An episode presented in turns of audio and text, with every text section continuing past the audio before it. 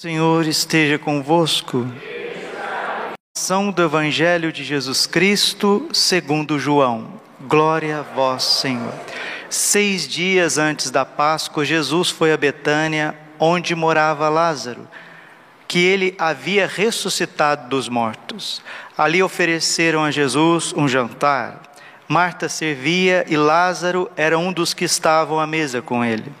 Maria, tomando quase meio litro de perfume de nardo puro e muito caro, ungiu os pés de Jesus e enxugou-os com seus cabelos. A casa inteira ficou cheia do perfume do bálsamo. Então falou Judas Iscariotes, um dos seus discípulos, aquele que o havia de entregar: por que não se vende este perfume por trezentas moedas de prata para as dar aos pobres? Judas falou assim porque não é que se preocupasse com os pobres, mas porque era ladrão.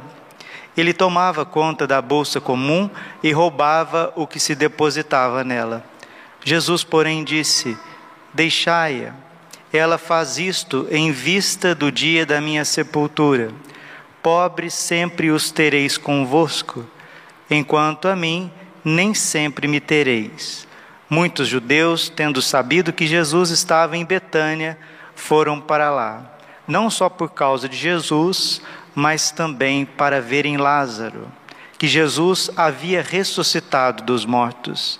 Então os sumos sacerdotes decidiram matar também Lázaro, porque, por causa dele, muitos deixavam os judeus e acreditavam em Jesus.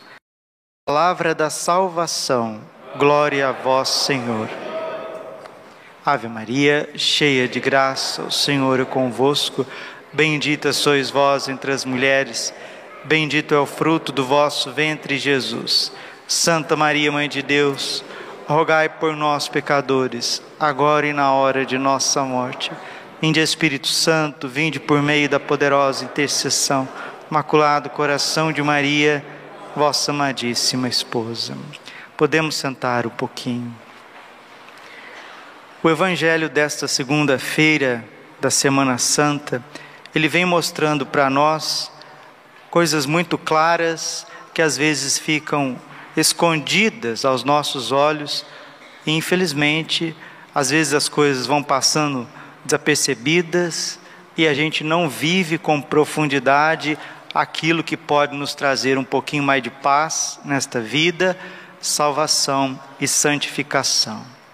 Três coisas ficam claras aqui no Evangelho, João doze, de um a onze. Quais são elas, Padre? Primeiro, o dom da amizade. A amizade.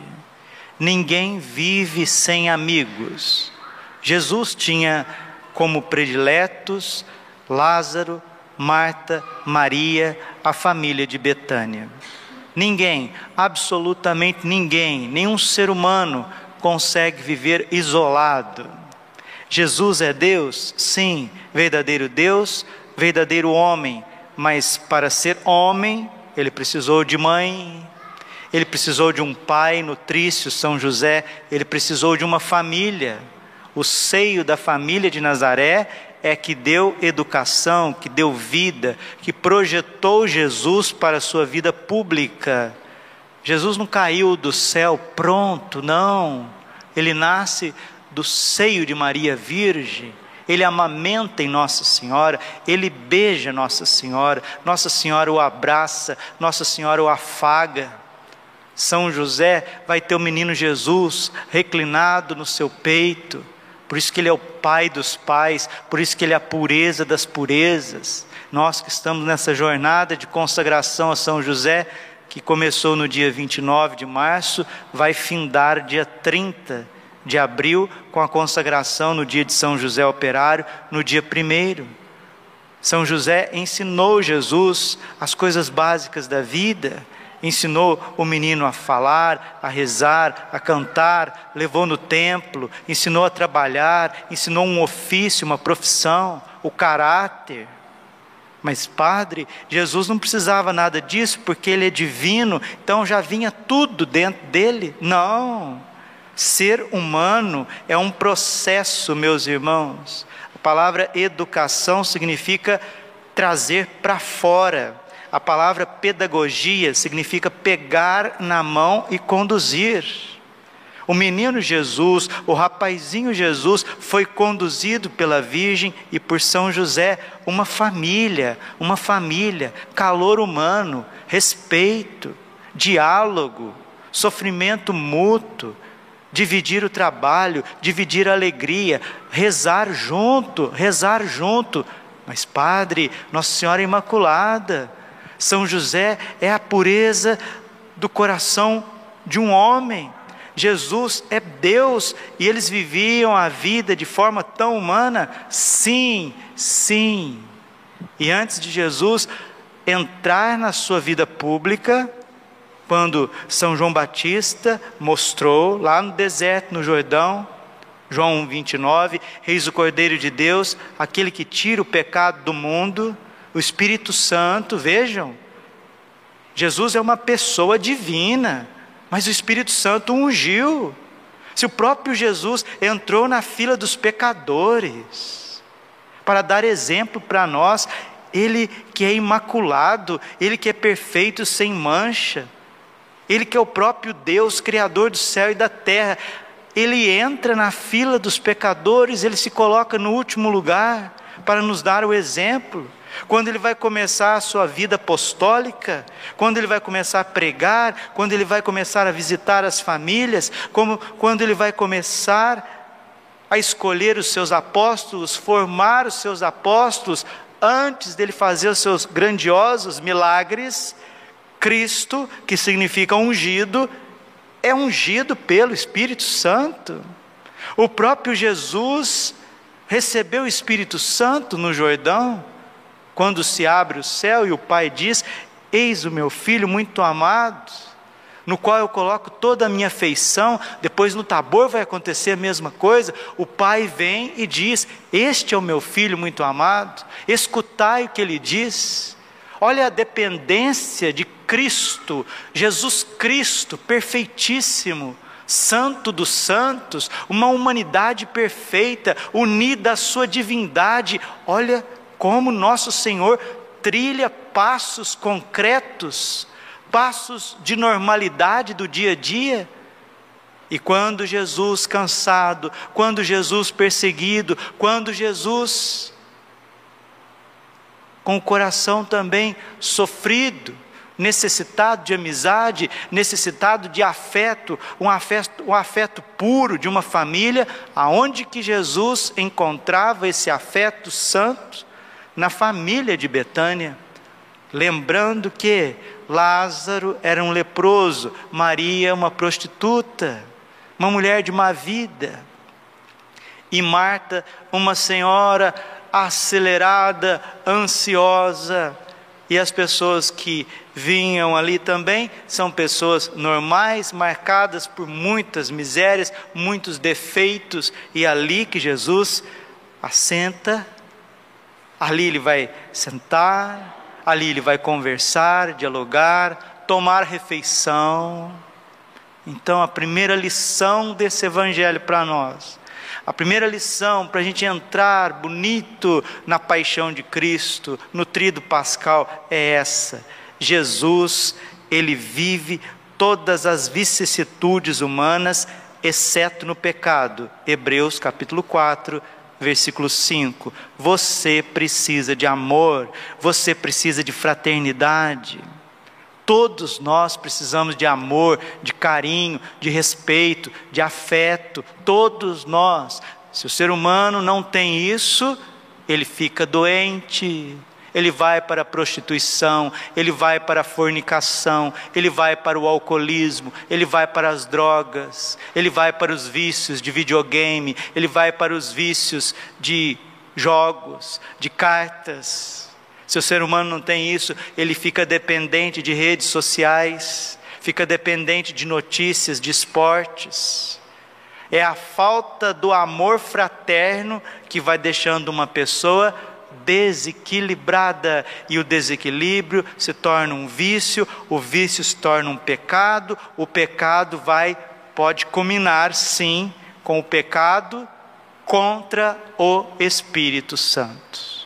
O único que não tem perdão, Nosso Senhor deixou claro, toda blasfêmia, todo pecado será perdoado aos homens, exceto o pecado contra o Espírito Santo.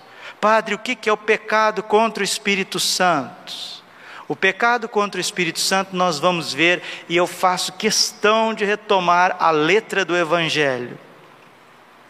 Seis dias antes da Páscoa, Jesus foi a Betânia, onde morava Lázaro, que ali havia res, ressuscitado dos mortos, que ele, o Senhor Jesus, tinha ressuscitado Lázaro dos mortos, Lázaro que já fazia quatro dias, meus irmãos, quatro dias que estava lá na sepultura, e Jesus propositavelmente atrasou sua chegada para que ele fosse sepultado e que esses dias pudessem suceder da sua morte, porque Jesus faria o maior milagre estrondoso da sua vida pública, ressuscitar um homem que jazia quatro dias no sepulcro.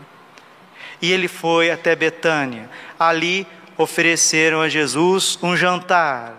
Marta servia, como sempre, né? Boa servidora. E Lázaro era um dos que estavam à mesa com ele. Olha a ressurreição de Lázaro. Um homem morto estava à mesa, recebendo refeição com Jesus. Olha o testemunho do poder de Cristo. Olha o testemunho da divindade de Jesus. E continua o Santo Evangelho. João doze, três. Maria, tomando quase meio litro de perfume de nardo puro e muito caro. Meio litro de perfume é muita coisa. Nardo é, é um, um cheiro raríssimo, puríssimo, algo muito precioso para os judeus. Caríssimo também, valiosíssimo. E isso chamava a atenção das pessoas, porque não era fácil de arrumar e também não era fácil de comprar. Além de ser caro, era precioso. Maria, tomando quase meio litro de perfume, ungiu os pés de Jesus e enxugou-os com os seus cabelos. A casa inteira ficou cheia do perfume do bálsamo. Então falou Judas Iscariotes, um dos seus discípulos, aquele que o havia de entregar. Padre, o que, que Judas disse? Vamos escutar. Por que não se vende este perfume por trezentas moedas de prata para dar aos pobres?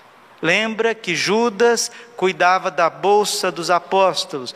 Judas, ele fazia parte da equipe do dízimo, né? Ele estava ali, porque sempre precisa de pessoas para ajudar nas finanças da igreja, sempre precisa, e Judas estava ali, ele colhia o dízimo dos apóstolos para a missão de Jesus. Judas falou assim, não porque se preocupasse com os pobres, mas porque era ladrão.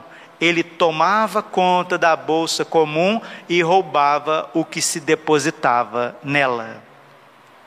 Aqui nas vésperas da morte de Jesus, o pecado da avareza, da ganância, já começa a tomar o coração de Judas. Aqui ele já está incomodado com o valor desse perfume que está sendo, na cabecinha dele, e de todos os materialistas, teólogos materialistas que não suportam uma liturgia bonita, que não suportam um altar bonito, que não suporta um sacrário bonito, que não suporta belos paramentos para o sacerdote. Existem teólogos materialistas, descendentes de Judas, que se dizem preocupar com os pobres, mas eles estão em... em apartamentos, né? Muitos até deixaram de ser padres, já não são padres mais. Enquanto eram padres, só falavam de, de pobres, só falavam de igualdade social. Eles mesmos moravam em coberturas, ganhando rios de dinheiro por mês, com conta de, de livros e etc, e etc, e de congressos, e finanças também de partidos, para teólogos materialistas como Judas Iscariotes, que de teólogo não tem nada, mas sim de herege, Aquele que está preocupado com o dinheiro e não tem nada de preocupação com o pobre, é a velha propaganda comunista. Tanto é que os maiores ditadores, podem pesquisar, os maiores ditadores dos países, o comunismo, esses maiores ditadores são os homens mais bilionários da história. Aonde tem um ditador, ali tem bilhões e até trilhões, trilhões. Porque quem se diz muito voltado aos pobres, na verdade é voltado ao dinheiro, porque Madre Teresa de Calcutá, que era realmente pobre e vivia com os pobres, não falava de dinheiro, não falava de dinheiro. Jesus, porém, disse a ele: deixai-a, ela fez isso em vista da minha sepultura. Pobres sempre o tereis convosco. Olha o caminho do pecado contra o Espírito Santo. Primeiro olha para Jesus e começa a achar defeito em Jesus, começa a repreender Jesus. Depois se deixa levar pelo vício, no caso aqui o vício da avareza. Muitos judeus, tendo sabido que Jesus estava em Betânia, aqui vai ficar claro o pecado contra o Espírito Santo. Muitos, não são poucos, muitos judeus, tendo sabido que Jesus estava em Betânia, foram para lá.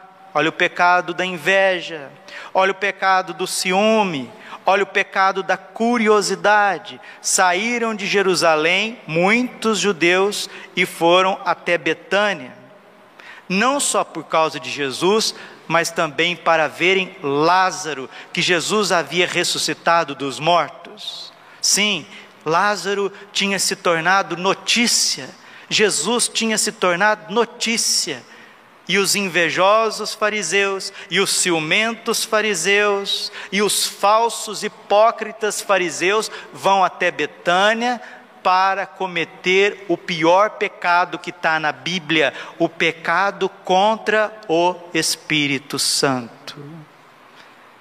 Então os sumos sacerdotes decidiram matar Lázaro. Vocês escutaram, gente? Eu vou repetir.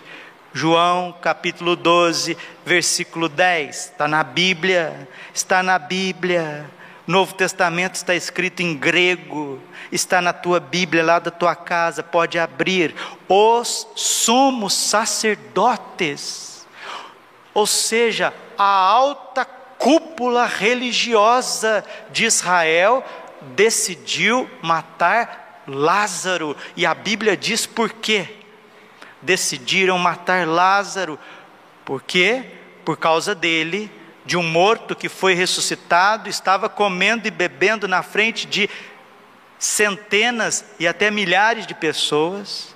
Muitos deixavam os judeus e acreditavam em Jesus. Aqui está o pecado contra o Espírito Santo. Pecar contra o Espírito Santo é pecar contra a evidência do amor, a evidência da verdade. Jesus é Deus, Jesus mostrou inúmeras vezes que Ele é Deus, que Ele ressuscitou os mortos, que Ele curou os, os paralíticos, que Ele expulsou os demônios, que Ele fez tudo às claras. Só que eles não suportam a divindade de Jesus, e eles estão mais preocupados com a sua falta, falsa religião, com o seu poder, do que com a salvação e o bem das pessoas. Então, com os assassinos, sumos sacerdotes, assassinos, se uniu o avarento e traidor Judas, e é esta turma que vai tramar contra o Senhor. E a gente percebe, depois de dois mil anos, que a alta cúpula religiosa, que a alta cúpula política, e dentro do clero do Senhor, e também junto com o povo, existem muitas pessoas, mau caráter, que vão se unindo, e Satanás vai dando cada vez mais corda, e Jesus vai sendo rejeitado, Jesus vai sendo pisado, Jesus vai sendo deixado de lado. Se nós não queremos, e nós não queremos, trilhar um caminho de perdição, que Deus, Nossa Senhora, São José, o nosso anjo da guarda, nos dê o dom da caridade, da humildade, para a gente ter amigos. A Bíblia diz, Eclesiásticos seis, quatorze, aquele que encontrou um amigo, encontrou um tesouro. Jesus era amigo da família de Betânia, e a família de Betânia era amiga de Jesus. Jesus tinha o carinho da sua mãe. Jesus foi para a cruz amado pelos pequenos. E aí, no decorrer do Evangelho, nós vamos ver a generosidade de Maria, que dá tudo aquilo que ela tem de mais caro, de mais valioso, fazendo um gesto de amor, derramando a sua vida, derramando o seu coração, trilhando um caminho de conversão, de santidade, não poupando nada para si, mas dando o que tem de melhor para o Senhor. Dê a Deus o que é de Deus. E Jesus mesmo disse, não impeçais, porque ela está fazendo isso para ficar por todos os séculos dos séculos. Ela está me ungindo para a minha sepultura, porque os judeus costumam ungir os cadáveres antes de sepultar. Como Jesus não teria tempo de ser ungido para ser sepultado, Maria, profeticamente, iluminada pelo Espírito Santo, já está ungindo aquele que nos unge, porque Christos significa aquele que nos unge, o ungido do Pai, ungido do Pai, aquele que traz para nós o Espírito Santo. Depois nós vamos ver o pecado da avareza, o pecado do materialismo, o pecado do roubo, da corrupção, unido ao pior de todos os pecados, que é o pecado contra o Espírito Santo. Termino, termino essa homilia fazendo para nós aqui um alerta daqui para frente. Ontem celebrávamos Ramos, ontem vimos Jesus chegando em Jerusalém, entrando em Jerusalém para nos salvar. Jerusalém aqui é o teu coração, Jerusalém é a tua casa, Jerusalém é o teu casamento, Jerusalém é a tua vida já de idade, Jerusalém é a tua doença, Jerusalém é a tua vocação, o teu ministério. Jesus entra em Jerusalém para te salvar, porque o preço dele entrar em Jerusalém como Messias é a cruz. Jesus foi para a cruz, derramou o seu sangue, foi cravado no madeiro por causa de você. Ele entrou em Jerusalém para te salvar. Salvar de um abismo profundo, te salvar de ti mesmo. E daqui para frente, nós vamos perceber claramente, claramente, porque isso não é o padre Braulio que está dizendo, faço eco, morrerei fazendo as mensagens de Nossa Senhora. Graças a Deus, temos mensagens da Virgem reconhecida pela Igreja, temos aquelas que estão em andamento, com o aval dos bispos, e muitas das pessoas que têm a graça espalhada pelo mundo inteiro, das mensagens da Virgem Maria, acompanhada pelos bispos respectivos de suas dioceses. Nossa Senhora está falando a mesma coisa, sofro por aquilo que vem para vós. Vocês vão viver um tempo difícil, nada será como antes, o aviso está cada vez mais próximo.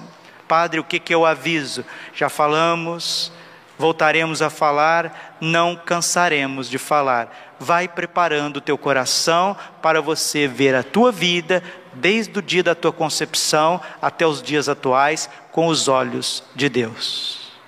Você vai ver os seus pecados, você vai ver as suas, as suas atitudes, você vai ver o que, que, o que as suas escolhas fizeram com o nosso Senhor Jesus Cristo. E o aviso vai ser tão forte que ele vai vir para converter o mundo inteiro. No entanto, depois de receber esse novo Pentecostes, que não vai ser só para a Igreja, vai ser para todos os habitantes da terra, fazendo jus à profecia de Joel no capítulo três, todo homem verá a salvação que vem de Deus. Mas, depois do aviso, haverá uma parte da humanidade que eles decidirão como sumos sacerdotes. Nós não queremos ver a evidência de Deus em nós e na história. Vamos matá-lo, vamos acabar com ele. é possível ver Deus, é possível ver o milagre de Deus e se voltar contra Ele? Sim, ficou claro para nós em João capítulo doze, versículo dez. Vendo Jesus, vendo os milagres de Jesus, vendo Lázaro ressuscitado dos mortos, isso vai causar inveja, isso vai causar raiva, isso vai causar uma perseguição tremenda contra aquele que é justo e é santo. É o pecado contra o Espírito Santo. Todas as almas que estão no inferno estão porque pecaram contra o Espírito Santo. Não quiseram reconhecer o amor misericordioso de Deus que os podia salvar até o último segundo. Não quiseram, se fecharam e se revoltaram contra Deus. A Bíblia não mente, a história não mente, a teologia católica, o magistério e a tradição não mente.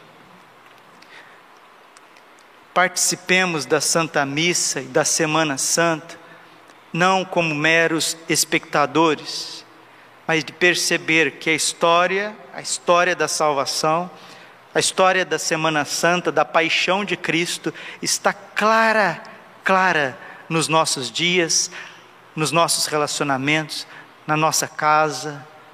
E se nós tivermos amigos, verdadeiros amigos, e formos generosos, como a família de Betânia, encontraremos sim a paz, a salvação e até a santidade de vida.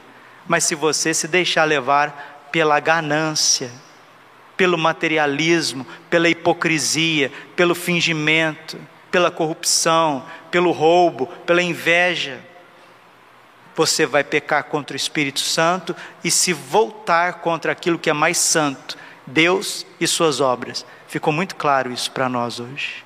Glória ao Pai, ao Filho e Espírito Santo, como era no princípio, agora e sempre. Coração imaculado de Maria, confiança, saúde e vitória.